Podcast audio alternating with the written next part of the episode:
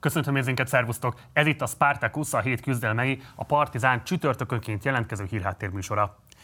Egy egész ország várja lélegzett visszatartva, hogy Orbán Viktor leleplezze ötödik kormányának struktúráját és tagjait. Mindenesetre az elmúlt egy hétben rengeteg cikk született arról, hogy milyen változások is történhetnek, ki érkezhet, ki repül, kinek kerül több hatáskör a kezébe, és ki veszít a befolyásából.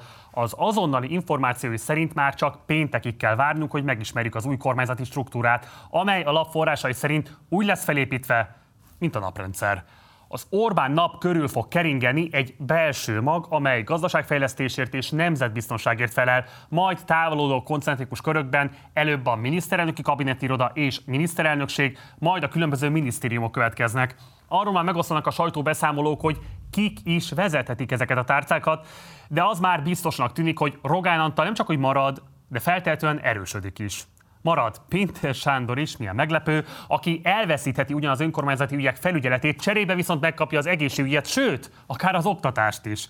Rendnek kell lenni, úgyhogy itt rend lesz. Az biztosnak tűnik szintén, hogy a honvédelmi tárca élére Szentkirályi Alexandra kormányszövő férje Szalai Bobrovnicki Kristóf egykori londoni követ érkezik, aki úgy lehet a hadügyek irányítója, hogy közben üzleti érdekeltségei vannak egy olyan cseh haditechnikai cégben, amelytől a magyar kormány gyakorló vadászrepülőket vásárol. Hát most mondja azt valaki, hogy nem zárkoztunk fel a nagybetűs nyugathoz, tiszta Amerika, hogy egy-egy nagyvállalat vezetője vagy lobbistája kerül az adott területet felügyelő minisztérium élére.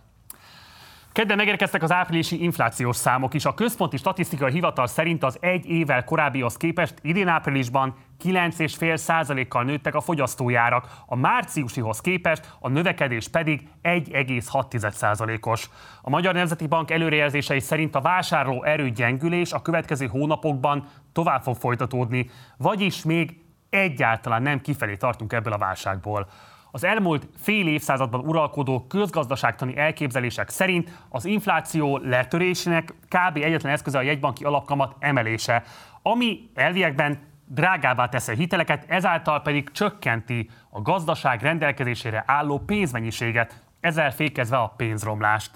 A Matolcsi György vezette Nemzeti Bank folyamatosan meg is lépi ezeket a kamatemeléseket, ám az világos, hogy a lakosság vásárló erejének legalább szinten tartására ez közvetlenül nem alkalmas.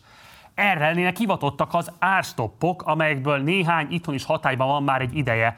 Ám, ahogy a GKI reprezentatív felmérése is mutatja, a lakosság helyzetértékelésén nem sokat javított, hiszen a hivatalos 9,5%-os hivatalos inflációhoz képest az átlagfogyasztók szubjektív megítélése 22%-os inflációt érzékelt az elmúlt hónapokban. Vagyis lenne itt még tér kormányzati beavatkozásra. Az árkorlátozások, amelyek a hazai kommentariátus vélekedésével ellentétben egyáltalán nem példátlanok inflációs időkben, Szóval ezeknek az ástoppoknak a nagy buktatója az, hogy nehéz őket majd úgy kivezetni, hogy az ne okozzon komoly problémákat a gazdaságnak és az átlagembereknek. Meg hát differenciálni nem képes, így például jelenleg is érvényben lévő magyar benzinástop ugyanúgy érvényes a szupergazdagok ferrari mint egy családi Suzuki-ra úgy, hogy előbbinek valószínűleg nincs annyira szükségük arra, hogy adófizetők támogassák a benzinvásárlásukat. Épp ezek miatt, a veszélyek miatt sokkal észszerűbbnek és igazságosabbnak is tűnnek a célzott ártámogatások, vagyis amikor a különböző lakossági csoportok fogyasztási szükségleteinek kielégítését valamilyen utalványjal, csekkel támogatja a kormányzat. Nyilván ezzel is felhozhatók ellenérvek, de ez akkor is egy olyan irány, amit a kormány és az ellenzék egyaránt megfontolhatna, mert ezek az utalványok nem csak öt élelmiszer típus megvásárlása esetén fékeznik az áremelkedés lakossági hatásait. A héten egy érdekes felmérés is napvilágot látott a magyar társadalom külpolitikai szemléletével kapcsolatban. A 444 megrendelésére a medián készített egy felmérést, amelyből kiderült, hogy az Európai Unió nagy tagállamait leszámítva a magyar társadalom meglehetősen gyanakvó a nagyhatalmakkal szemben, legyen szó akár az USA-ról, akár Oroszországról. Azzal kapcsolatban, hogy inkább az Egyesült Államokkal vagy Oroszországgal kellene szorosabb viszonyt fenntartanunk, a két összeméretű nagyságú táborra, két összeméretű nagyságú táborra oszlik a társadalom. Az ukrajnai háború kontextusában a felmérés eredményeit elsősorban a putyini Orbáni propaganda sikereként és az orosz felelősség relativizálásaként értelmezték sokan, Ugyanakkor vannak itt másfajta értelmezési lehetőségek is. Nem kérdés, hogy morális szempontból az Ukrajnával és Oroszországgal kapcsolatos Orbáni politika minimum megkérdőjelezhető, de önsorsrontó tévedés lenne azt hinni, hogy ebben a magyar társadalom szorosan követi a kormányzatot. Amit az Orbáni politika ténylegesen csinál, az az, hogy megpróbál olyan narratívát felépíteni, amely egyszerre szolgálja saját politikai érdekeit, de támaszkodik a társadalomban meglévő véleménymintázatokra is. Ezekre a mintázatokra ugyanakkor másfajta politikák is építhetők, sőt, ezekre kell másfajta politikát építeni, mert egy önmagára valamit is adó demokrata nem teheti zárójelbe azt, amit a politikai közösség tagjai gondolnak. A magyar közgondolkodásnak van például olyan teljesen tiszteletreméltó hagyománya, amely hazánk nagyhatalmakkal szembeni el nem kötelezettségét hirdeti, a félperiféria és a periféria államainak összefogását hangsúlyozza. Megtalálható ez ugyanúgy a hortikor népi gondolkodóinak világlátásában, ahogyan az 1956-os forradalom törekvéseiben is. A nagyhatalmakkal szembeni távolságtartás tehát lehet egy globális szenvedőkkel szemben szolidáris, antiimperialista, progresszív külpolitika megalapozója. Pont ugyanannyira, mint amennyire a jelenlegi orosz imperializmus szolgáló külpolitikai kurzus támasztéka. A negyedik kétharmad után általános tanulság lehetne az ellenzéki politika csinálók számára az, hogy lehet úgy is politikai alternatívát építeni a ner szemben, hogy az nem csupán az épp aktuális Orbáni mondás egyszerű inverze, és nem is a társadalmi többség nézeteinek elutasítása. Vagyis lehet olyan politikai alternatívát kidolgozni, ami nem csak sima tagadás, és nem is elitista nép elutasítás, hanem előremutató, pozitív és még demokratikus is. Kedden átvette Áder Jánostól az államfői staféta botot és a Sándor Palota kulcsait Novák Katalin. Novák Katalin az ország első női államfője, és egyúttal a globális, keresztény, fundamentalista, genderellenes, önmagát családvédőnek mutató és nevező jobboldali hálózatok oszlopos tagja. Hogy ez a két állítás pontosan mit is jelent Novák államfői tevékenységére és a magyar társadalomra nézve, arról a mai adásban a téma egyik fontos hazai kutatójával, Kovács Eszter politológussal fogunk beszélgetni. Kedden villámlatogatást tett Orbán Viktornál Ursula von der Leyen, az Európai Bizottság elnöke, hogy tárgyaljon az Oroszországgal szembeni olajembargó kérdéséről, amelyet az EU még a héten szeretne bejelenteni, és amelyet a magyar kormány nem egyedül a tagállamok közül nem támogat. Az uniós olajembargó részleteit Plecser Tamással, az Erste olaj- és gázipari elemzőjével fogjuk majd körbejárni. A hétvégi tisztújításon magabiztos többséggel újra választották Jakab Pétert a jobbik élére. Kihívója Stummer János néhány nappal később bejelentette kilépését a pártból. Hogy mi is történik a Jobbikban és hogyan sikerült Jakabnak megőrizni a pozícióját a lesújtó választási eredmények után is, arról Balog Gábor újságírót kérdezzük majd. Mielőtt rátérnénk első témánkra, Novák Katalin hivatalba lépésére, nézzünk meg egy rövid összeállítást arról, hogy a politikus milyen nyilatkozatokat is adott államfői megválasztása óta eltelt hetekben.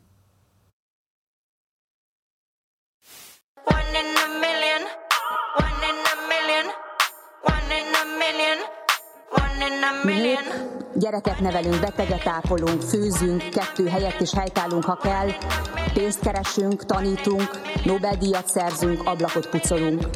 Ismerjük a szavak erejét, de tudunk háttérbe húzódni és hallgatni is, ha kell. És férfiakat meghazudtoló bátorsággal védjük meg a családunkat, ha a veszély fenyegeti a hétköznapjainkban is a gyermekeinket nehezen tudjuk megóvni attól a veszélytől, amit, ami az ő nem identitásukat, ami, ami őket a nem identitásukban bizonytalanítja el. A gyermekeinknek meg kell adnunk a lehetőséget arra, hogy kisfiúként vagy kislányként nőjenek fel, és hogy ebben ne bizonytalanítsa el őket tudatosan senki.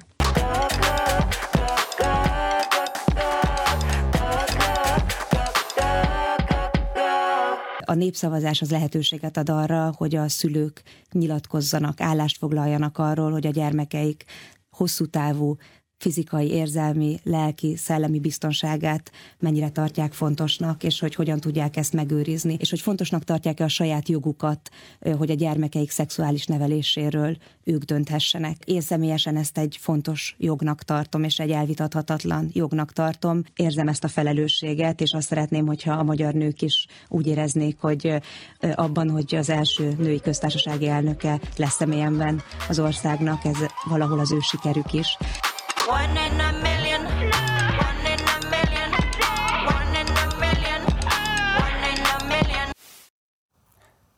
És folytatjuk a téma kitárgyalását itt a stúdióban, itt ül velem Kovács Eszter, politológus. Szervusz, köszönjük, hogy elfogadtad a meghívást. Köszönöm a meghívást. Beszéljünk egy kicsit azzal, hogy te több írásodban foglalkoztál a nők politikai reprezentációjával. Ugye Ursula von der Leyen kapcsán írtad azt, hogy mennyire hangsúlyos volt a nyilvánosságban az, hogy családanya, és hogy ezzel kapcsolatban milyen típusú reprezentációs konfliktusok övezték az ő személyét. Egy picit szeretném, hogyha az európai kontextusról tudnál beszélni. Tehát igazából a nyugati liberális nyilvánosságban mik a legfontosabb érvek és megközelítések, mik dominánsak a nők politikai reprezentációjának a kérdésében? Mhm. Ez rendre erről kerül, hogyha nők politikai szerepre szeretnének törni, és akkor különböző érvelések hangzanak el. Egyébként a bejátszóból Novák Katalin is többel élt, például azzal, hogy igazából azért kellenek nők a politikába, és azért támogassuk a nőket, mert ők behoznak valami tipikusan női minőséget, hogy ők ilyen békésebbek, kompromisszumkészebbek, ez egy ilyen eszencializáló elképzelés, tehát hogy a, a, a nőiséggel. Akkor vannak azok, akik azt mondják, hogy a női szempontokkal érdemes foglalkozni, bár vegyük észre, hogy azért mondjuk egy Dúró Dóra és egy Kuhalmi Ágnes egész más szempontokat képviselnek, tehát nincs olyan, hogy a, női, a nők valami ugyanolyat képviselnek, de hogy a nők is hadd hozzák be. Erre tipikus példa szokott lenni, hogyha több nő lenne a parlamentben, ugye most az újonnan választottban van körül 13,5 százalék, nő, akkor nem lehetne ilyen könnyen lesöpörni az idős gondozás témáját, nem lehetne ilyen könnyen lesöpörni a nők elleni erőszakot, hiszen ott ülnek azok, akiket ez érint. De erről majd még esetleg beszéljünk, hogy ez azért az Orbán rezsimben pontosan így nézek ki. És akkor számomra az a legrökonszemesebb érvelés, hogy igazából nem várhatjuk a nőktől, hogy valami agendát vigyenek, a férfiaktól se azt várjuk, hogy képviseljék a férfiakat hanem hogy itt valami, vala, kell lennie valamilyen anomáliának, hogyha egyszerűen a társadalom felét kitevő társadalmi csoport nem jut képviselethez. Tehát, hogy igazából azokkal az okokkal kellene foglalkozni, hogy miért van az, hogy a nők, akiket érdekel a politika, látjuk a civil szervezetekben, látjuk az önkormányzati szinten, tehát nagyon sok nőt foglalkoztat a közélet, miért van az, hogy az egyre nagyobb presztízsre, hatalommal, erőforrással járó pozíciókból valahol kikopnak.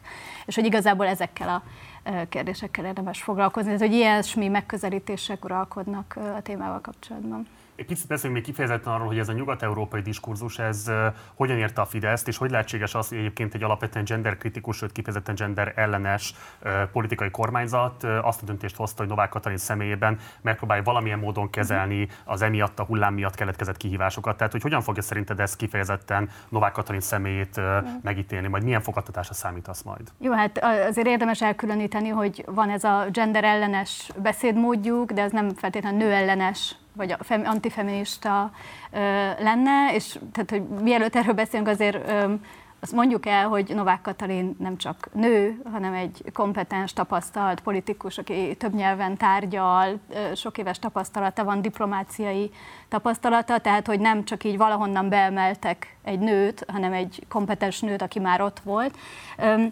De nyilván, tehát hogy az, hogy meg lehet, hogy nem is kellene ezt az, hogy az államfő most nő lett nagyon túlértékelni, hát láttuk az előző két államfőnek mi volt a szerepe, tehát hogy itt sokkal inkább a kormánya való együttműködés, meg a lojalitás játszik. Hát bocsánat, azért Anthony Blinken, amerikai külügyminiszter konkrétan azt írta ki a mhm. Twitteren, uh-huh. hogy Novák Katalin történelmet írt. Tehát hogy azért ez nem csak egy a hazai liberális mainstreamnek egy ilyen típusú megítélése, uh-huh. és nem is csak a Fidesz próbál így kaserolni Novák uh-huh. Katalint, hanem ennek van azért láthatóan egy erőteljes nemzetközi visszaigazolása is. Hát olyan szempontból is persze, hogy a a, jobb oldalról el szoktuk mondani, hogy fú, ő nőellenes, és hogy a nőket nem engedi hatalomba, és hát rengeteg példát lehet hozni, ahol a nők vannak, jobboldali vagy szélső jobboldali pártok élén, vagy tehát amik Margaret Thatcher-től Marine Le Penig, ha gondolkodunk, de nagyon sokat lehet mondani, akir, tehát hogy így megugrották már ezt a nők, nyilván Magyarországon még nem. Nyilván valószínűleg sokkal fontosabb volna, ha a nők képviselete lenne, és nem csak az lenne, amit most Novák Katalin is elmondott, hogy szeretné, hogy a magyar nők a saját sikerüknek érezzék, hogy ő oda került. Tehát, hogy így a magyar nők ebből viszonylag keveset fognak látni, de nyilván ebbe szerintem, hogy így a kérdésedre is visszatérjek, azért van egy ilyen fricska, vagy a ellenzéknek, meg a nyugat felé, hogy tessék, ti jöttök állandóan ezzel, hogy számolgassuk ki, hogy hány, milyen bőrszínű, szexuális identitású nemű ember van milyen pozíciókban, akkor most minket, akiket mindig azzal támadtok, hogy nőellenesek vagyunk, hát mi megléptük, vajon vagytok-e ti is olyanok ö, fejlettek, hogy a saját országotokban meglépjetek, hogy mondjuk egy Marine Le Pen-t megválasztatok elnöknek. Tehát, hogy, ö, ö, hogy itt van erre, erre egy ilyen, és nyilván ezzel a Novák Katalin játszott is, ö, azt hiszem, amikor kapta a kritikákat, hogy ő csak egy Orbán lojalista, hogy Na, az ellenzéknek most, most kimutatta a fog a fehérjét, nem, nem tudják elfogadni, hogy egy nő hozhat autonóm döntéseket, tehát rögtön elővette ezt a szexizmus kártyát, miközben itt nyilván nem az ő neme játszik, de persze az ellenzéket nem szeretném védeni ebben a tekintetben, tehát hogy ugyanolyan szexista tud lenni, csak hogy, hogy amikor viszont az autonómia sértése felő, előkerül, akkor ő az áldozat, mint nő, akit nem is nem fogadnak el. Ugye te is utaltál már arra, hogy kirívóan alacsony számban vannak női képviselők az országgyűlésben, és rendre elő szokott kerülni a nemi kvóta kérdése, hogy az bármit is javítana esetleg ezeken a reprezentációs egyenlőtlenségeken. Mit gondolsz erről? Van-e olyan nemzetközi jó gyakorlat, amit érdemes megemlíteni? Fokozná a problémákat igazából egy kvótarendszer, vagy éppenséggel tudna behozni olyan megoldásokat, amelyek mérsékelnék ezeket a reprezentációs egyenlőtlenségeket, akár úgy is, hogy más típusú konfliktusokat meg adott esetben felerősítenek? Jó, hát ezt a témát rendre elővesszük, de szerintem azért az fontos leszögezni így a negyedik kétharmad után, hogy jelenleg, ha 50-50 lenne a nő-férfi arány a parlamentben ilyen viszonyok között, az nem jelentene semmit. Tehát, hogy így ez, ez jelenleg most egy álvita, vagy egy irreleváns vita, de szerintem a női politikai képviselettel kapcsolatban is ö, ö, álvita, meg elátszat megoldás, tehát, hogy valamit így administratív módon akarunk meg ö, le, ö, lemenedzselni, vagy egy olyan ö, módszert adunk, amit valójában politikailag kellene ö, kiküzdeni. Tehát, hogy megint az van, hogy miért is akarunk oda nőket, tehát azt beszéljük meg először, hogy így ö, mert ők valami mást hoznak be, vagy egyszerűen azokkal az okokkal akarunk foglalkozni, amelyek a nőket kizárják, és ö, ö, arra viszont tényleg számos kutatás van, hogy milyen nők jutnak egyáltalán ö, politikai képviselethez, tehát a magasabb szinteken, megint nem az önkormányzatokról beszélek, akik vagy gyerektelenek, vagy nincs idős gondozásra szoruló szülőjük, vagy megengedhetik maguknak, hogy takarítónő legyen, gyereküket gondozzák, tehát hogy vagy, vagy még nincs gyerekük, már nincs gyerekük, tehát ez az egész gondoskodási feladatok dolog, vagy az átlagnál nagyobb mértékben a partnerük foglalkozik a gyerekekkel, tehát hogy le, lehet hozni ilyen példákat, hogy az Ursula von der Leyen, mint hétgyermekes családanya, hát egy rettenetesen gazdag családból jön, szóval az, hogy ő a politikai létrán feljebb tudott venni, az biztos, hogy nem a hétgyerekes mindennapjai mellett csinálta, hanem annak a nagy részét ki tudta szervezni. Tehát, hogy így igazából azokkal a kérdésekkel kellene foglalkozni, hogy mely nőknek teremt lehetőséget, akár egy kvóta is, meg egyáltalán ahogyan a politika működik, és nyilván ez, ahogy ez a kérdezet, hogy milyen jó gyakorlatok, tehát megint az szerintem nem spórolható meg az a politikai harc, amit nőknek kell végezni, meg szövetséges férfiaknak, hogy egyszerűen valamennyire, és ez lehet, hogy kicsit naívan hangzik, de így a politikai kultúra szintjén, hogy, hogy miért csak olyanok léphetnek be, aki részt tud venni egy este nyolcas megbeszélésen vagy hétvégén, miért a kocsmában dőlnek el a döntések pozíciók betöltéséről, tehát hogy, hogy ez, ez politikai munka lesz, és ezt ilyen követeljük a kvótát állítással, nem biztos, hogy, tehát ezzel nem, nem lehet így megspórolni. Ugye te is arra utaltál, hogy igazából Novák Katalin megválasztásával gyakorlatilag egy újabb identitáspolitikai fricskát követett el a Fidesz. Ugyanakkor ez a fricska, ez egy nagyon tudatos politikai építkezésnek is az eredménye. Tehát azért Novák Katalin személyében a Fidesz családpolitikájának régóta egy meghatározó arca a nyilvánosságban, és hát a politikai súlya is ennek megfelelően elég erőteljesen jelen van a Fideszen belül is, és a teljes magyar, nem tudom, politikai közösségben, nyilvánosságban is. És hát láthatóan tovább akarják ezt a típusú építkezést folytatni. Ugye Novák Katalin többször beszélt például egyébként a, a, a parlamenti beszédében arról, hogy milyen kihívásokkal néznek szembe a nők a háborús helyzetben. Ugye magával Oroszország, amit agresszorral szemben is élesebb megfogalmazást alkalmazott, mint mondjuk Orbán Viktor miniszterelnök. Ez feltétlenül egy tudatos húzás a Fidesz részéről, de milyen területeken várod még azt, hogy esetlegesen, azt nem is mond, nem mondom, hogy feltétlenül konfliktust vagy, vagy, vagy tengelyt akaszt a kormányzattal, de legalábbis bővítheti azt az retorikai eszköztárat, amit a NER használ a különböző közpolitikai konfliktusok kezeléséhez. Hát, hogy bővíteni azt most egyelőre én nem, nem jósolnék, vagy nem látom, hogy mit tud még behozni. Hát az már látszott a márciusi beszédéből is, meg ahogyan azóta beszél, hogy ő azt a tehát, hogy na, a női vezetőknek rendre kihívása az egy ilyen konzervatívabb kultúrákban, hogy ellentmond egymásnak az, hogy mit várnak női vezetők, mit várnak nőktől a társadalomban, és mit várnak a vezetőktől, és az ellentmondásban van. Tehát aki nőként vezetői jellemzőkkel bír, mint oda csap az asztalra, döntésképes, az sokszor megkapja, hogy nem eléggé nőies, tehát nőktől ez diszonáns. És az egyik módja annak, hogy ezt hogyan lehet feloldani, Novák Katalin egyébként a politikai karrierje kezdete óta ezzel operál, ez az anyasság kiterjesztése a vezetésre. Ugye, hogy ő is ezt mondta el a beszédében, hogy, hogy én a nők mi így a békét keressük, meg biztonságot, és én ezt szeretném majd államfőként is képviselni, tehát hogy ezt az anyaság típusú, meg ilyen az a, anya, aki mindentől megóvja a gyermekét, én úgy fogom óvni az országot, meg a családokat, meg a gyermekeket. Tehát az biztos, hogy igen, és ahogy, ahogy utaltál rá, hogy ő a családpolitika arca, de hogy szerintem nem is csak annyira, hogy a családpolitikának, a, vagy a magyar családpolitikának az arca, de hogy egyáltalán a, a kormány pozitív arca, tehát hogy miközben évek óta zajlanak a gyűlöletkampányok a ellenzék ellen állandóan, de hogy így soros ellen, migránsok ellen, gender ellen, LMBT ügyek ellen, vagy emberek ellen, hogy közben ők, ők, tehát hogy ők az annak a pozitív oldala, tehát hogy ők a csúnyák, akik minket bántani akarnak, mi viszont a normalitás talaján a családok talaján, a, a gyerekeket védjük, tehát hogy gyakorlatilag a pozitív üzenetnek, a kormányzat pozitív üzenetének a megjelenítője, és én nekem az a gondolatom, hogy hogy Dovák Katalin államfővé kinevezésével ezt a nemzetközi szinten is még hangsúlyosabban próbálhatja ezt diplomá, diplomáciailag képviselni, hogy így a kormányunk az valójában pozitív alapon áll, és nem építi le a demokráciát, vagy gyűlöletet kelt, hanem ö, valójában ö, egy három gyermekes családanya, aki sok nyelven mindenkit ö, tud köszönteni, és így a kebléről állni. Amerikában egy abortusz szigorítás várható, és éppen ezért is térjünk ki egy részletre Novák Katalin beszédéből, amikor úgy fogalmazott, támogatni fogom azokat, akik a fogantatás pillanatától vigyáznak az életre. Kell ebbe többet belelátnunk, kell esetleg ettől tartani a e, magyar népnek és férfiaknak is, hogy adott esetben ez egy új abortusz ellenes hullámnak lehet adott esetben a kezdete. Látsz ebben esetlegesen ilyen e, típusú tendenciát?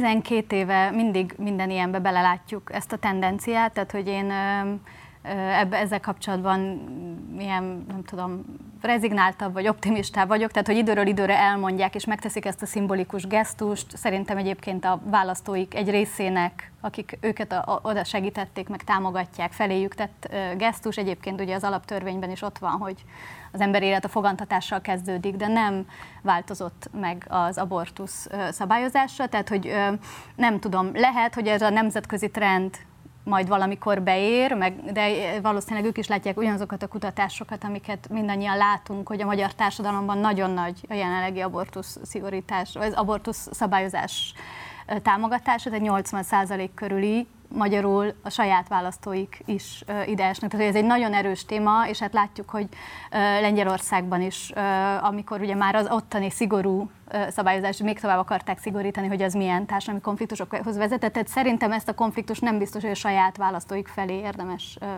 felvenniük, igen.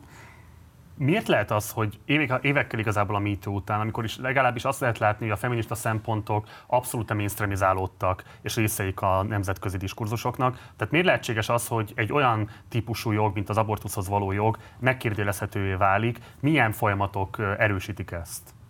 Hát nyilván az, tehát hogy ez egy nemzetközi nemzetközi folyamatokba ágyazódik, tehát hogy gyakran így próbáljuk az Orbán rezsim természetéből levezetni azt is, ami nem itt született, mint gondolat, hanem nemzetközi trendekbe ágyazódik, illetve hát azokkal a szervezetekkel vannak ők is kapcsolatban, tehát hogy ha emlékszünk, 2017-ben itt volt Budapesten a World Congress of Families, a Családok Világkongresszusa, meg a Us, egy nagy abortusz ellenes ö, ö, szervezetnek a, a találkozója, tehát hogy ez, már, ez most már öt éve volt, ö, ezek egyszerűen így ö, ezzel kapcsolatban ö, zajlik a nemzetközi diskurzus, de, de szerintem ez nem biztos, hogy lecsapódik konkrét politikákban. A puha politikákban igen, még egy kicsit visszatérve az előző kérdésedre, mert nem szeretném őket teljesen ö, futni hagyni, vagy ö, megvédeni, mert hogy ö, sokan azzal érvelnek, és lehet, hogy nem ok nélkül, hogy azért a puha puha intézkedések szintjén már meg, igenis meg van nehezítve a nők reprodukciós jogai, tehát hogy az abortusz tablettát nem engedték át, hogy az esemény utáni tablett, ami számos európai országban a gyógyszertárban kapható, azt a nőgyógyásznak kell felírnia, ugye nem a szexuális felvilágosítás, meg a fogamzásgátlás elérhetőség, ezek nem léteznek, tehát hogy egy, egy nagyon luxus termék a, a fogamzásgátlás, és akkor ehelyett ilyen prűd dolgokba menekül a kormányzat is, hogy nem tudom, önmegtartóztatás, meg csak a házasság, meg ilyenek. Tehát, hogy ez igazából ők sem tesznek meg azért mindent, hogy a nem kívánt terhességeket megelőzzék, és hogy közben megvan egy ilyen beszédmód, ami időről időre elhangzik, mint most Novák Katalintól, hogy a a fogantatástól való élet, de hogy igazából ez, ez lehet, hogy csak így a szavak szintjén, vagy az is lehet, hogy egyszerűen ez egy hosszabb építkezés része, és majd valamikor beérik, és megmernek lépni egy, egy lépést.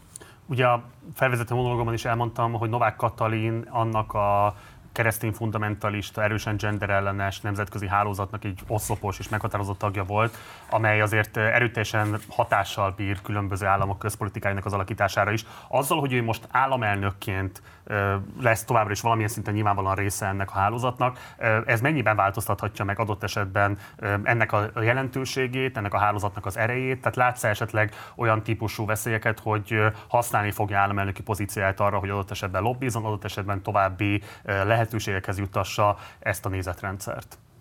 Ezt így gondolom, de ez már eddig is így volt, hogy azért Brazília, Magyarország, Lengyelország volt mondjuk az a három ország, ahol gyakorlatilag a állami politika volt, ez a gender ellenes politika, illetve hát ami, amit, minden, amit aláértünk, tehát női jogok, azonos neműek házassága, béranyasság, transzneműek kérdései, tehát nagyon sok minden tartozik alá, amit ők igyekeznek is egy egy csomagnak bemutatni, ami szerintem nem egy csomag, de hogy, tehát az, hogy, hogy kevés országban volt az, hogy, hogy ez kormányzati pozícióból történik, Magyarország ilyen volt, és tehát, hogy ő, Novák Katalint már régóta nagyon dicsérik, tehát állandóan hívják, a nemzetközi közegben ő ennek így tényleg nagy arca, hogy most ennek akkor egészen biztosan fog neki még plusz lehetőséget adni. Annyi, hogy hát az, ami megnehezíti ezt az egész kérdést, hogy hogy így az úgynevezett progresszív oldal is egy csomó mindent összemos. Tehát, hogy mivel, hogy ellenezzük a jobb oldalt, meg mivel, hogy olyan alapvető női jogokat is megkérdőjeleznek, mint a reprodukciós jogok, vagy a, az azonos neműek párkapcsolata, vagy annak a jogi elismertetése, ezért minden, mindent ilyen nagy veszély forgatókönyvbe tesz be, hogy így minden, amit a jobb oldal állít, az, az tuti, hogy ellenségképképzés, tuti, hogy agyrém, miközben szemezgetnek valós, nagyon problematikus ö, ö, progresszív követelésekből. Ugye most is elhangzott ez, hogy a gyerekek nek a nem identitását ne ö, bizonytalanítsák el, ö, mondta el egy ö, interjúban, ami nyilvánvalóan reagál arra, hogy itt valóban óvodákban, iskolákban zajlanak Nyugat-Európában, Észak-Amerikában érzékenyítő programok. Tehát, hogy ezekről is kell beszélni, vagy mondjuk a béranyaság kérdés, amit most Ukrajna kapcsán ugye nagyon ö, ö, felmerült, az gazdag, meleg és hetero párok használják, és ki az, aki ez ellen van? A jobb oldal. Tehát, hogy ezzel szerintem nekünk a úgynevezett progresszív oldalon vagy baloldalon mindenképpen van teendőnk, hogy ne hagyjuk, hogy ez az egész egy ilyen nagyon merev, bináris logikába menjen bele, hogy ha ők állítják, akkor nekünk azt tudja, hogy opponálni kellene, meg kellene vizsgálni, hogy egészen pontosan milyen folyamatok zajlanak. Kovács Eszter, köszönjük, hogy az időt, gyere majd máskor is. Köszönöm. Minden jót, szia! Szombaton tartott a tisztújtó kongresszusát a Jobbik, amelyen a küldöttek 71,4%-ának szavazatával Jakab Péter újabb mandátumot kapott a párt vezetésére. Kihívója Stummer János 27,8%-ot kapott. A kongresszus után néhány nappal Stummer bejelentette, kilép a pártból, közösségi médiás posztjában úgy fogalmazott, nyilvánvalóan vált a számára, hogy a Jobbik nem azon az úton kíván tovább haladni, amit Stummer az ország jövője szempontjából üdvösnek tart. Idézet következik, Jakab Péter és szűk környezetének politikáját és vezetési gyakorlatát eddig is távoltart, távolságtartással kezeltem, a továbbiakban viszont nem kívánok közösséget vállalni vele, írt az egykori országgyűlési képviselő. Itt van most velünk Balogh Gábor, újságíró, az azonnali rendszeres publicistája, akivel azt próbáljuk megfejteni, mi is történik a Jobbikban, illetve milyen lehetőségek és veszélyek állnak a párt előtt a következő időszakban. Szervusz, köszöntelek a stúdióban, köszi, elfogadtad a meghívást. Szervusztok. Hát kezdjük a kötelező körrel. Hogyan értékeled a hétvégi hát, tisztújítását a Jobbiknak? Azt hiszem, hogy erre illik a papírforma kifejezés. Nem hiszem, hogy a politika iránt kicsit is érdeklődő emberek körében ö, sokan lettek volna, akik tűkön ülve várták volna ezt az eredményt. Ez egy klasszikus papírforma volt, nagyon valószínű volt az, hogy Jakab Péter megőrzi a pozícióját, igazából, ha valami egy kicsit meglepett engem, az az, hogy Stummer egész sok szavazatot kapott. Tehát ha azt vesszük, hogy egy olyan pártban, amelyben nagyon erős vezérelvű gondolkodás van, és ez szerintem egyébként a Jakab Péter vezette jobbikra kifejezetten igaz, Bocsáss meg, de miben különbözteti még ez a típusú vezérelvűség a többi pártól? Hát azért mondjuk a DK élén is nagyon nehéz lenne elképzelni más elnököt, mint Gyurcsány Ferenc, hogy arról már ne is beszéljük, a Fidesz élén nyilvánvalóan nem lezetett senki más, amíg világ a világ, mint Orbán Viktor. Tehát mitől lenne vezérelvűbb a jobbik ezeknél a pártoknál?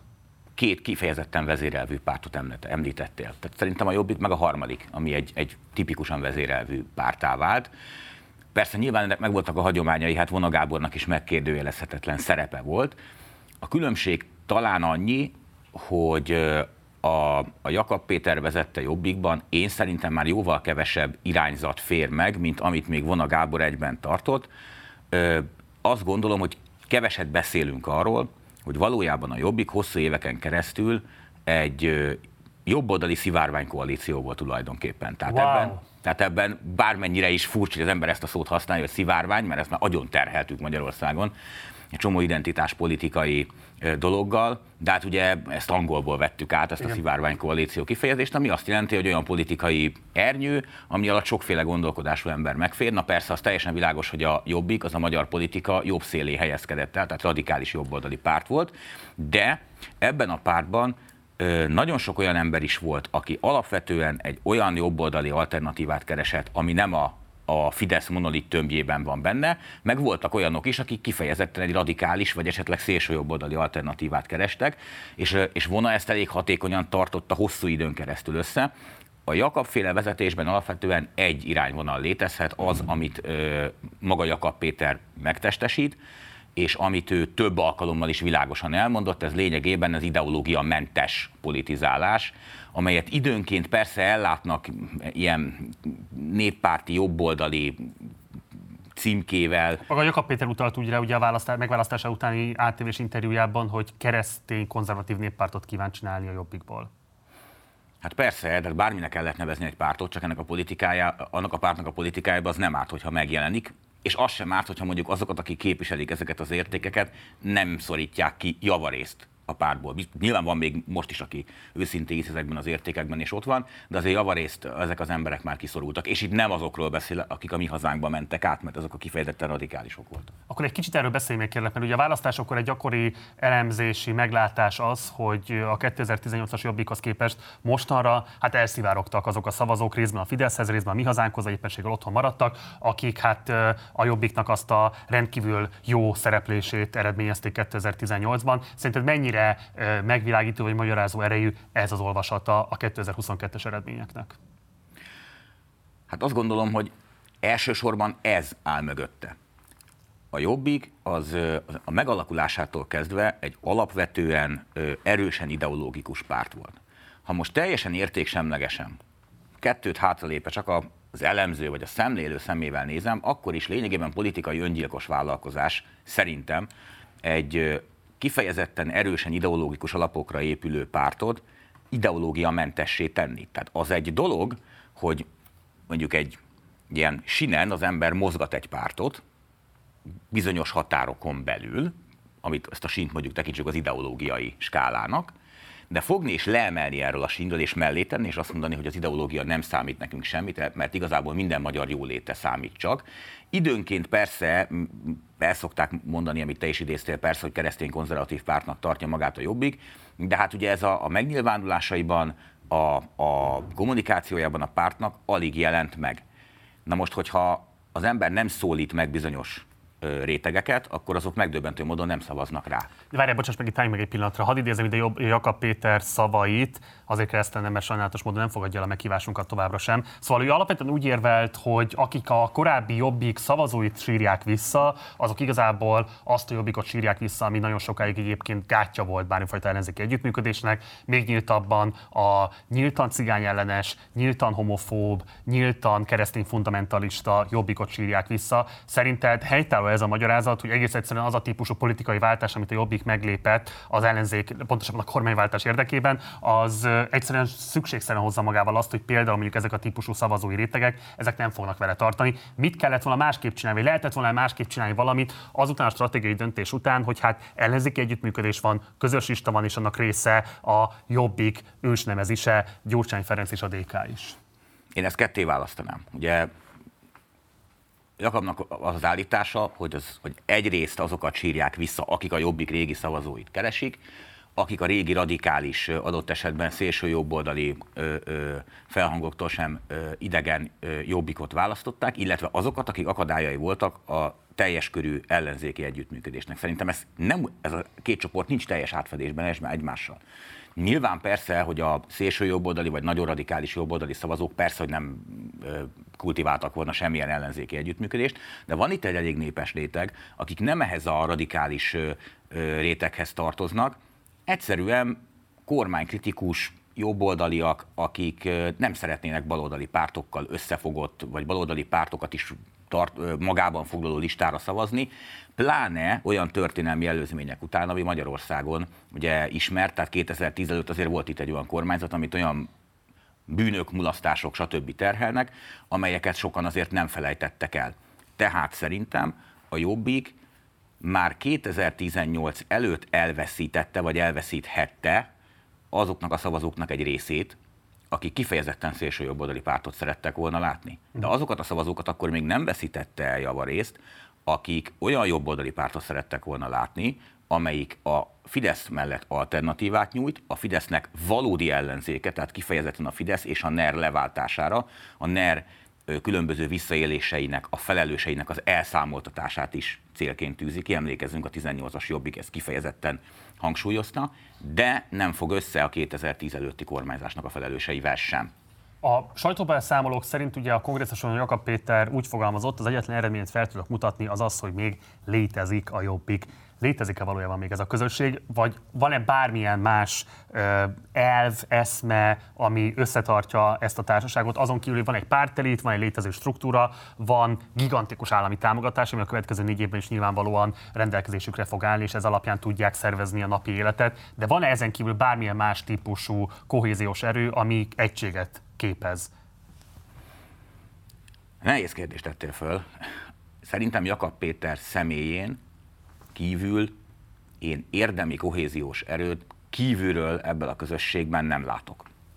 Nyilván, ha olyan ember ülne itt, aki benne van ebben a közösségben, tudna erre valamit mondani, de én kívülről nem látok ebben a közösségben olyan értékelvű, összetartó erőt vagy abroncsot, ami azért korábban jellemző volt. Mondhatnék olyan fogalmakat, mint a radikális Fidesz ellenesség, a radikális Orbán ellenesség, vagy, Ez vagy ennek a... Őket a? Na pontosan er, ezzel folytattam volna, hogy, hogy, hogy ja, persze, tehát, is akár, vagy mondhatnék más pártokat. Igen, igen, tehát hogy igazából legfeljebb a stílus, tehát hogy az a, az a nagyon, nagyon plebejú stílus, amit, amit Jakab felvett, az, az esetleg elüthet a többi pártól, de valójában azért ez összetartó erőnek nagyon kevés, és pont, hogy te is előbb említetted, érdemben nem különbözteti meg a többi pártól. Na most, amelyik párt lemond arról, hogy megkülönböztesse önmagát a többitől, az lényegében lemond a saját politikai létezésének a szükségszerűségéről. Márpedig szerintem a politikában olyan pártok tudnak létezni, amelyeknek a létezése szükségszerű. Ha most, ha egy párt erről lemond, akkor onnantól kezdve nagyon nehéz fönnmaradnia. És kérdezted ugye azt is, hogy lett volna-e olyan taktika, amely a közös lista és a közös jelöltek, tehát a, a lehető legszorosabb és faltól falig terjedő ellenzéki együttműködés után meg tudta volna őrizni a jobbik ö, saját arcát vagy a népszerűségét. Szerintem nem. Ugyanis a helyzet az, hogy ez minden pártra igaz egyébként, csak a jobbikra a múltja, meg a korábbi ideológiai töltete miatt talán még fokozottabban igaz, hogy akik benne vannak ebben az összefogásban, azok tulajdonképpen be is zárták magukat ebbe. Hiszen azok, akik támogatják ezt az összefogást, az a szavazói réteg, az egységet vár el. Ha egy párt úgy dönt, hogy saját különbözőségét szeretné fölmutatni ezen az egységen belül, akkor az a réteg, aki most rájuk szavazott, annak jelentős része, szerintem a többsége ezt nagyon negatívan fogja fogadni, egységbontásként fogja értelmezni. Igen ám, csak hogy azok, akiknek esetleg szeretnének szólni, vagy akikhez szólni szeretnének a különbözőség felmutatásával, tehát azokhoz, akik most nem szavaztak az ellenzéki összefogásra, de amúgy mondjuk kormánykritikus gondolkodásúak, azok meg nem nagyon bíznak olyan pártokban, akik ebben az összefogásban benne voltak. Tehát azt gondolom, hogy azok a pártok fognak jól járni, jó kérdés. Nem tudom, tud-e valaki jól járni a jelenlegi ellenzék helyzetében. Az attól függ, hogy mi a sikerkritérium a jó járásnak. Életképesek azok lesznek. Van egy kérdésem hozzád, ami nagyon fontos szerintem. A Jobbikot a társadalmi jobban beágyazott pártok közé szokták sorolni. Ugye van egy ilyen vélekedés, hogy a vidéki beágyazottsága sokkal jelentősebb, mint a nagy tehát nagyjából minden más ellenzéki pártnak. Volt is egyébként olyan hang kifejezetten a kampányban, hogy a komplet vidéki mozgósítást a jobbikra kellene bízni. Na most ehhez képest mégiscsak azért azt lehet látni, hogy van egy 2019-es LP választás, egy előválasztás, miniszterelnök jelölti előválasztás, illetve a mostani választás, ahol semmilyen módon nem látszik visszaigazolódva az, hogy lenne jelentős alapszervezeti háttér a párt mögött. Mennyiben legenda, és mennyiben valóság az, amit sokan jeleznek a jobbikkal kapcsolatban, ezt a vidéki beágyazottságot illetően? Ez kapcsolódik ahhoz, amit előbb mondani akartam. Tehát ugye ebben az összefogásban azok a pártok tudnak sikeresek lenni, vagy életképesek lenni, akiknek a mondani valója ezzel az összefogással tökéletesen harmóniában, egységben van, és egyébként a múltban is ezt mondták. Ez tulajdonképpen leginkább a DK-ra igaz, de megtalálhatja a helyét benne, ha ügyesen politizál mondjuk a Momentum, meg mások is. Most a Jobbik az első perctől kezdve szerintem nem találta és nem találhatta a helyét ebben az összefogásban. Emlékezzünk arra, hogy Jakab Péter is legtöbbször azzal indokolta, hogy ő tulajdonképpen ő és a politikai közössége feláldozta magát a kormányváltásért. És az az igazság, hogy azért a politikai ö, ö, csúnya kifejezéssel érve a politikai tőzsdén vagy a politikai piacon nagyon alacsony az árfolyama ennek a fajta önfeláldozásnak. Az emberek nem hiszik el egy politikusnak, aki a parlamentben ül, hogy ő tényleg bármit is feláldozott, pláne, hogyha úgy áldozta föl, hogy pontosan tudjuk, hogy gyakorlatilag nem volt olyan rossz eredmény, hogy Jakab Péter és a hozzá közelállók ne kerüljenek be az országgyűlésbe, tehát végül is mandátumuk így is maradt azt állítani az embereknek, hogy szavazatok rám azért mondjuk egy előválasztáson, ahol a különböző ellenzéki erők közül is lehetett szavazni, mert én annyira önfeláldozó vagyok, hogy belementem ebbe az összefogásba, pedig igazából nem is szeretem, de közben azért utána elmegyek különböző rendezvényekre, végigjárom az országot, és ö, ö, döngetem a, a mellemet, hogy igazából büszke is vagyok erre az összefogásra, és nagyon lelkesen csinálom. Ez egy olyan diszonancia szerintem, ami nem csak a jobbiknak a szavazóbázisát kezdte el lebontani és kezdte ki, hanem a szervezeti hátterét is. Azt ugyanis ne felejtsük el, hogy ma Magyarországon ellenzéki politikai pártban mozogni, az nagyon sok helyen kockázatot, de minimum macerát jelent. Sok munkával jár, jelentős karrier lehetőséget helyben nem biztosít a legtöbb, a legtöbb helyen, és még azzal is járat, hogy valaki a kormánypárt helyi hatalmasságait kihívja maga ellen. Tehát Magyarországon ellenzéki politizálást helyben, csúnya szóval nem szeretem, amikor így hívják őket, de most nekem se jut jobb kifejezés eszembe a talpasok hada, őket motiválni, bármennyire is elavultnak tűnik ez, ideákkal, meg eszmékkel lehet. Tehát azzal, hogyha elhitetjük ezekkel az emberekkel, hogy fontos, nagy és jelentős dolgokért vállalnak kockázatot, meg rengeteg ingyen munkát. Amikor ez elfogy, akkor, akkor kimegy a, a tagság a párt alól. Szerintem a jobbikkal ez történt, mert kiderült, hogy a tagságnak az nem elég komoly idea vagy eszme, hogy váltsuk le Orbánt, és aztán majd mindegy mi lesz. Mert az az érzés, hogy mert utána mindegy mi lesz, ez szerintem a jobbikosok körében volt a legerősebb. Mert ugye ennek az ellenzéki összefogásnak azért alapvetően volt egy a múltjából, nem a programjából, a múltjából tekintve egy alapvetően baloldali liberális ö, ö, tőkesúlya. Tehát a, a, a, a pártok múltjából, tehát a demokratikus koalíció, a szocialisták, az előválasztáson kifejezetten ugye a, a, a szocialisták jó pozíciókat fogtak, tehát volt egy ilyen baloldali liberális tőkesúlya, és azok, akik jobboldali gondolkodású ellenzékiként egy magát jobboldalinak nevező pártban ö, próbáltak aktivistaként ö, valami lelkesedést önteni magukba, azok legfeljebb annyit tudtak maguknak mondani, szerintem a legtöbb esetben, hogy váltsuk le Orbánt, aztán majd meglátjuk, hogy mi lesz. Csak szerintem ez sok helyen kevés volt. Ugye Stummer János azt is megfogalmazta hogy Jakab Péter a személykritikája során, hogy nem Jakab Péter vezeti ezt a pártot.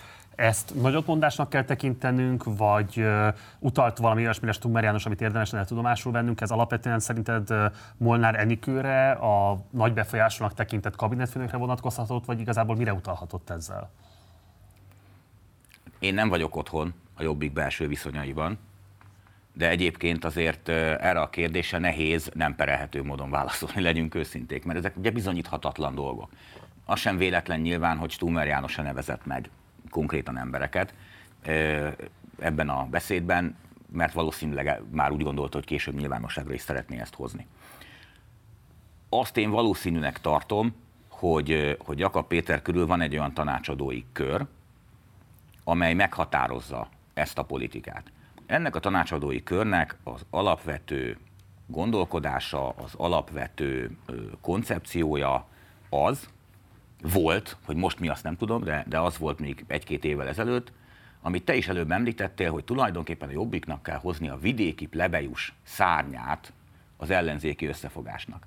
És szerintem túl azon, hogy itt a pozíciók hogyan lettek leosztva, meg az állásokban kiül, vagy személyesen kinek van hatalma, erről is lehet beszélni, de lényegesen fontosabbnak tartom azt, hogy ez egy alapvetően valóságtól elrugaszkodott elképzelés volt méghozzá azért, mert e, e, ez a tanácsadói kör, ez tulajdonképpen egy ilyen nagyon száraz politikai matekot próbál csinálni. Tehát úgy gondolták, hogy a, ha a Jobbiknak korábban volt egy komoly vidéki bázisa, meg egyébként ez egy jobboldalinak nevezett párt, akkor nyilván ezt fogja begyűjteni a kormánykritikus jobboldaliakat, meg a vidéki ö, embereket, különösen azokat, akik a társadalom alsóbb rétegeibe, vagy az úgynevezett rendszerváltás vesztesei közé tartoznak.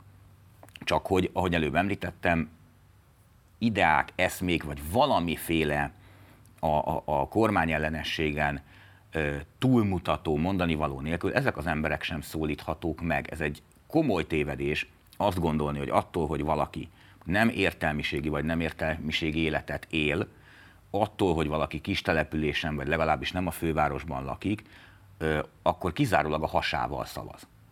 Az több alkalommal ennek a tanácsadói körnek, ennek a holdudvarnak több alkalommal lehetett hallani tulajdonképpen nyilvános vagy félnyilvános rendezvényeken, összejöveteleken, ami azért elterjedt, meg volt olyan, amit én is ott voltam, hallani azt, hogy hát ugyan már nem kell itt bonyolult eszmékkel terhelni az egyszerű kisembereket, ők a hasukkal szavaznak, jó létet kell ígérni nekik, azt kell ígérni, hogy egyrészt elkergetjük a tolvaj gazembereket, tehát tulajdonképpen kimondva kimondlatlanul, de építeni a részben jogos felháborodásra, de azért az irítségre is, és jobb életet ígérni nekik. Természetesen ez egy nagyon fontos dolog. Tehát persze a politikának az alapvető, egyik alapvető feladata az, hogy az emberek életét materiális értelemben is jobbá tegye.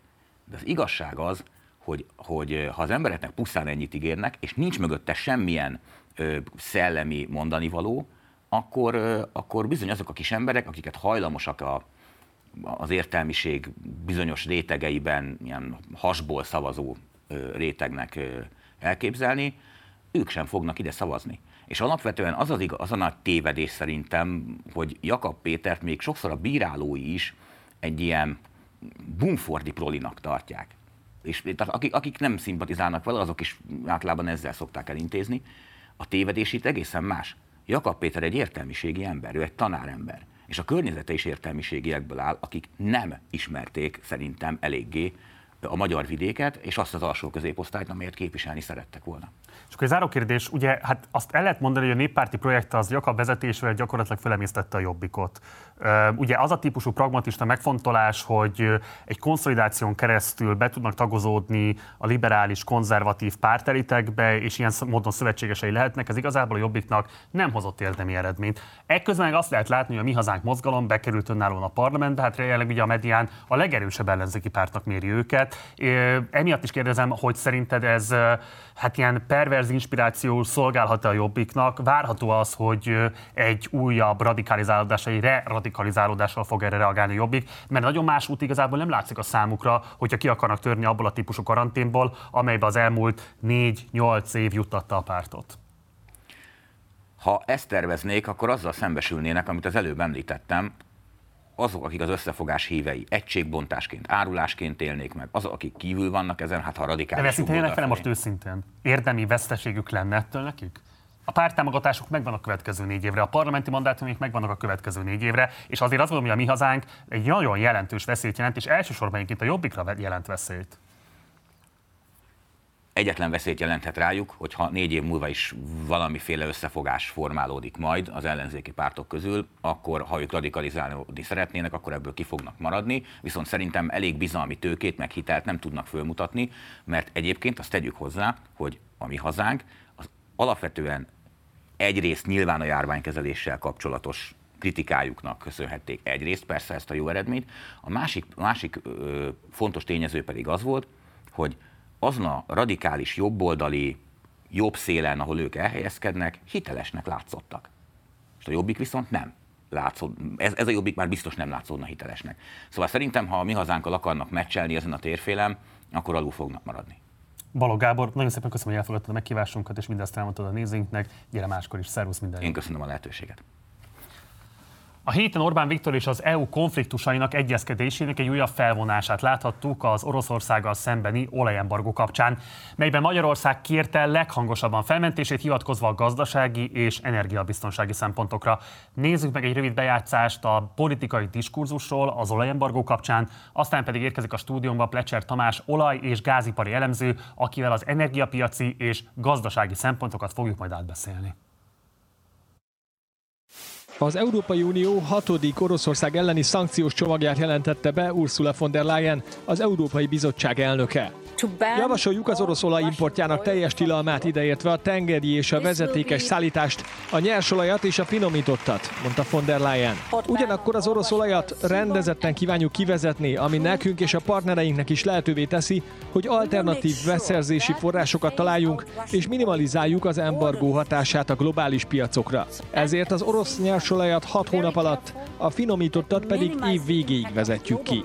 A miniszterelnök erre azt mondta, hogy... Ahogy Pelikán Gátörtől tudjuk, a nemzetközi helyzet fokozódik. A bizottság elnökasszonya akarva akaratlanul megtámadta a nagy nehezen létrehozott európai egységet. És egy háború idején ennek súlyos következményei vannak.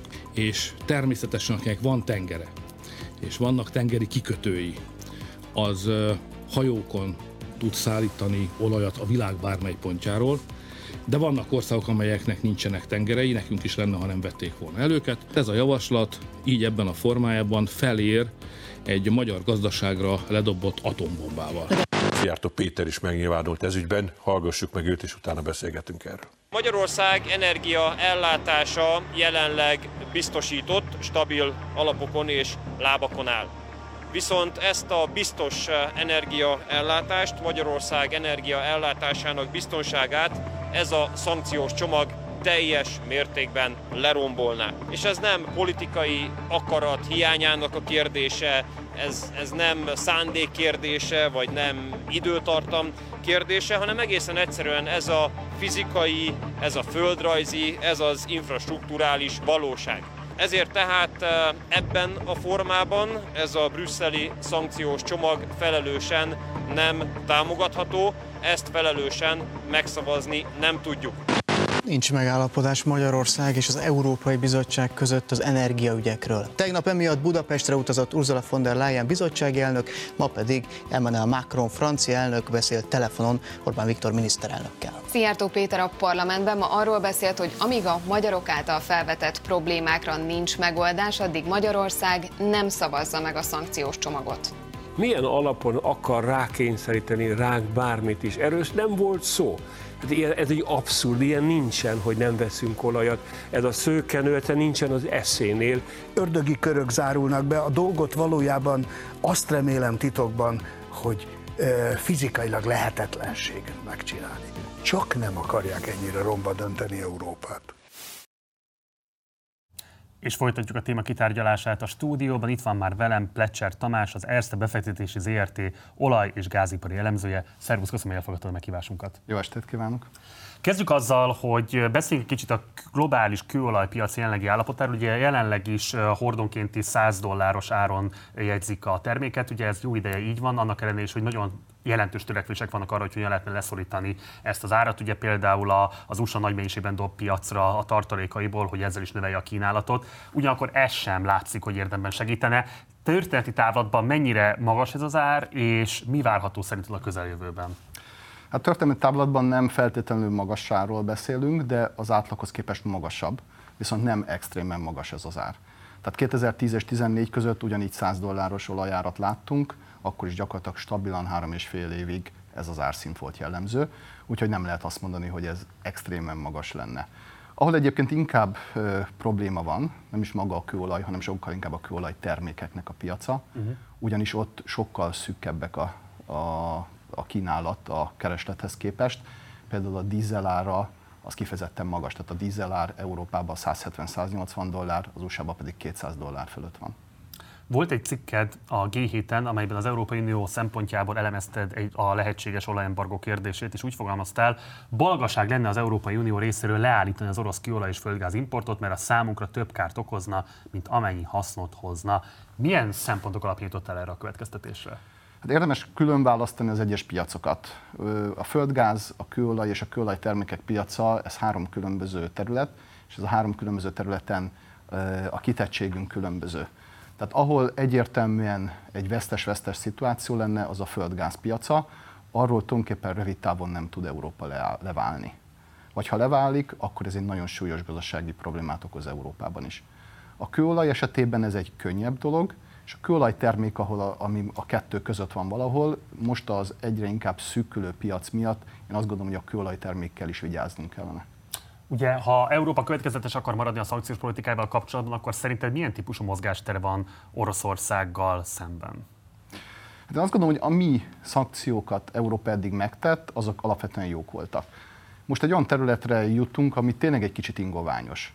Tehát egyértelműen látszik az, hogy az orosz lépések miatt valamit Európának tennie kell. Az biztos, hogy Oroszországnak az olaj és gáz nagyon fáj, hiszen az a bevételeknek több, mint a fele Viszont itt van egyfajta függő helyzet.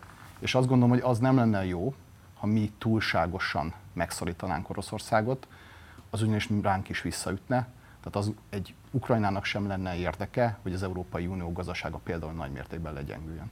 Ugye egy korábbi körben már az EU és az Egyesült Államok is embargót vezetett be a kőolaj feldolgozási technológiák vonatkozásában, magyarán megtiltotta azt, hogy Oroszországba exportáljanak ilyen típusú technológiákat. Ennek látszanak már a hatásai bármilyen szempontból is.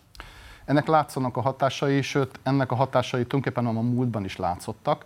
Tehát Oroszország kőolajtermelése már a háború előtt is úgy látszott, hogy csökkenni fog. A mostani 11 millió hordó per napos termelés a becslések szerint 8,5 millió hordóra csökkent volna 2030-ra a háború nélkül is. Ez a háború egyébként begyorsítja ezt a folyamatot. Most az, hogy nem tud Oroszország eladni kőolajat Európának, illetve kőolaj terméket is csak korlátozottan Európának, ez az ő kőolajtermelésüknek a nagy mértékű csökkenését okozza. Van egy pici differenciáltlan beszédmód az orosz, orosz foszilis energiahordozókkal kapcsolatban, ezért szeretném, hogy külön választanánk a kérdést. A kőolaj export mekkora részét teszi ki igazából az orosz gazdaságnak, és ehhez képest hogy viszonyul ugye a földgáz export, aminek igazából ugye hát a korlátozása föl sem merül? Hát korábban arról beszéltünk mindig, hogy a kőolaj és a kőolaj termék adta a foszilis energiahordozók árbevételének 80%-át. Most ez az arány megváltozott, most a földgáz a nagyon nagy mértékű áremelkedés következtében gyakorlatilag majdnem pariba került a kőolaj és kőolaj termékekhez. Ugye a földgáz ára, ha kőolaj egyenértékesben néznénk, az Európában jelenleg olyan 180-190 dollár. Uh-huh. Tehát lényegében egy hordó egyenértékes földgáz most dupla annyiba kerül, mint egy hordó kőolaj. És az orosz gazdaság egész szempontjából mit lehet elmondani erről? Hát az a jellemző, hogy ez a költségvetési bevételéknek a 40-60 át teszi ki, nem hogy a foszilis energiahordozókból, kőolajból és földgázból való értékesítés. De csak a kőolajat meg lehet határozni? Meg lehet természetesen határozni, ezt az orosz statisztikába ki lehet mutatni. Mondjuk korábban ez olyan 30-40 százalék volt a kőolaj, most azt gondolom, hogy kb. 30-30 százalék lehet a kettő. Tehát jelentős. Jelentős, igen, és ugye az egész orosz költségvetésen belül a magas árak miatt most ez az arány is nagyon magas. Ugye az elmúlt napokban a bejátszásban is ezt láthattuk, az a magyar kormány képviselői amellett érveltek, hogy nem tudják az, olajos, az olajembargot támogatni, mint az EU szorgalmazna, mert hogy egész egyszerűen ez veszélyezteti Magyarország gazdasági biztonságát. Igazából te is valami ilyesmi mellett érveltél, tehát akkor lehet azt kijelenteni, hogy ebben valóban igaza van Szijjártó Péternek, és valóban nem politikai kérdés ez elsősorban, hanem alapvetően szakmai alapon is támogatható az, hogy az olajembargót Magyarország ne támogassa. Van benne részigasság, de nem teljesen. Tehát én ahogy látom a magyar álláspontot, ők, vagy mi teljes mértékben ellenzünk mindenfajta embargót a vezetékes kőolaj szállításra. Ami azt jelenti, hogy egy olyan embargót szeretne Magyarország, ahol gyakorlatilag azok a szereplők, akik vezetéken, tulajdonképpen a barátság kőolajvezetéken kapják a kőolajat Oroszországtól, azok kapjanak egy teljes mentességet az embargó felől. Én azt gondolom, hogy Magyarországnak egy pár év alatt le lehet erről az orosz olajról válni. Egyébként ez nem csak amiatt lenne fontos, hogy mondjuk Oroszországra nyomást gyakoroljunk, hanem ennek az egész barátságkőolajvezetéknek a kockázata is nagy mértékben megnőtt. Ugye ez Ukrajnán keresztül fut. Tehát elképzelhető, hogy mondjuk egy szabotás történik, elképzelhető, hogy valaki lekapcsolja ezt a vezetéket, akár ukrán, akár orosz oldalról. Ugye ez egy olyan háború, ahol hát racionálisan nem kapcsolná le se Oroszország, se Ukrajna ezt a vezetéket, hiszen Ukrajnának ez tranzitbevétel, Oroszországnak meg bevétel de hát ugye irracionális dolgokat is látunk, és ez én azt gondolom, hogy komolyan veszélyezteti ezt az ellátást. A hazai kőolaj feldolgozás szempontjából két fontos üzem van a molnak, az egyik a Szászalombatta, a másik a Pozsonyi. Mit lehet elmondani ezeknek az üzemeknek, létesítményeknek igazából a hazai kőolaj feldolgozás, kőolaj ellátás szempontjából vett jelentőségéről, úgy a hazai, bocsánat, mint egyébként adott esetben a régiós jelentőségéről? Ezek nagyon fontos szerepet játszanak gyakorlatilag ez a két finomító, illetve az OMV Sveháti finomítója látja el a Kárpát-medencét kőolajtermékkel, de ezen kívül egyébként van import is, tehát Triesten keresztül lehet szállítani a mediterrán térségből kőolaj termékeket Magyarországra, és ez rendszeresen meg is történik. Tehát például a régió az alapvetően dízelből hiányos, és ezt a hiányt különösen a nyári időszakban, amikor nagyon erős a kereslet, ezt alapvetően importból fedezzük. Ugye azt lehet tudni, hogy a MOL egy kiemelt stratégiai partner a kormányzatnak, azt lehetett látni az elmúlt időszakban, komoly nyereségeket könyvelt el még a hatósági árszabás mellett is. A magyar gazdaság, illetve a jelenlegi, fogó, jelenlegi átfogó energiapolitikai intézkedések, de sorolnám itt a rezsicsökkentést is például, vagy ugye már említett üzemanyag ástop, szóval ezeknek a szempontjából hogyan érdemes most értelmezni a MOL helyzetét? A MOL-nak nagyon érdekes helyzete van, és egy rendkívül szerencsés helyzetbe került tulajdonképpen önhibáján kívül azt lehet mondani, hogy valahol a háborúnak az egyik nyertese pont a MOL. Ugyanis a kialakult helyzet miatt jóval olcsóbbá vált az orosz kőolaj. Általában is egyébként a nyugat-európai kőolajokhoz képest 1-2-3 dollárral mindig olcsóbb az urál típusú kőolaj. Most viszont ez a különbség 30 dollárra nőtt, sőt 35-40 dollárt is láttunk már, aminek az az oka, hogy Oroszország a tengeren keresztül nem tudja értékesíteni, vagy csak nagyon nehezen a kőolaját, ezért az a kőolaj értéke lecsökkent, viszont a vezetéken ezt el tudja a molnak szállítani. Ez egy rendkívül nagy árelőny, illetve a, már említettem, hogy a dízelpiacon nagyon komoly szűkület van a világban, a dízel be és a kőolaj közti ár is, is rendkívül szétnyílt. Tehát a molnak most őrült nagy neressége van, többszöröse a normál időszaknak ezen a finomítási üzletágon. Tehát akkor sajnálunk nem kell őket. Őket nem kell sajnálnunk, ők ennek a szituációnak most jelentős nyertesei. Egy picit beszéljünk még arról, hogy milyen alternatívák mutatkoznak, ha vannak egyáltalán. Tehát mondjuk itt Horvátország felől lehetne gondolkozni importban, illetve ezek a már említett létesítménye a molnak alkalmasak lennének-e más típusú, más összetételű kőolaj feldolgozására is akár? Na most a két finomítója a molnak, a pozsonyi, illetve a Duna finomító, ezek Európa top 10 finomítója között vannak. Tehát azt hiszem a pozsonyi az úgynevezett Nelson komplexitás alapján a negyedik, a Duna pedig a hetedik. Tehát ezek nagyon modern, nagyon flexibilis, nagyon mozgékony finomítók, bármit le tudnak finomítani. A MOL egyébként 2010 és 2015 között gondolkodott azon, hogy csökkentse a barátságnak a függését, és emiatt beruházásokat is tettek például az Adria kőolajvezetékbe, illetve a két finomító, tehát a Pozsonyi és a Duna közti kapcsolat kiépítésébe. Ennek hatására ma a MOL csoport orosz olaj átlaga az 64 százalék. Tehát gyakorlatilag már most is kb. 36%-ban nem orosz olajat dolgoz fel a MOL, tehát képesek lennének arra, hogy ezt növeljék. Nyilván ez még beruházásokat kellene nekik tenni, beruházásokat kellene tenni a Janaf nevű cégnek, aki ezt az Adria kőolajvezetéket Horvátországban kezeli. De ha ezek megvannak, akkor hát két-három éven belül akár teljesen leváltható az orosz kőolaj.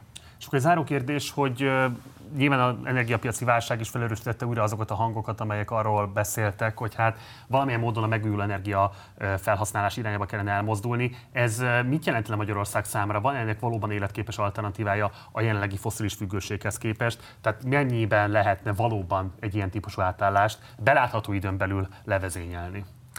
Én egy kicsit a szkeptikusok táborába tartozok azzal kapcsolatban, hogy milyen gyorsan lehet ezeket a nagy nyugati gazdaságokat átalakítani és megújuló energiára tenni.